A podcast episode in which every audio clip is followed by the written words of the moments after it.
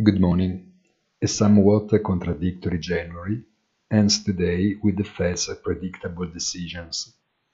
The first meeting of the year of the US Central Bank is not actually accompanied by the update of economic forecasts, and therefore all expectations are focused on Chair Powell's press conference and on what he will like to anticipate to the markets on the mood of the Federal Open Market Committee. Markets know this and wait patiently.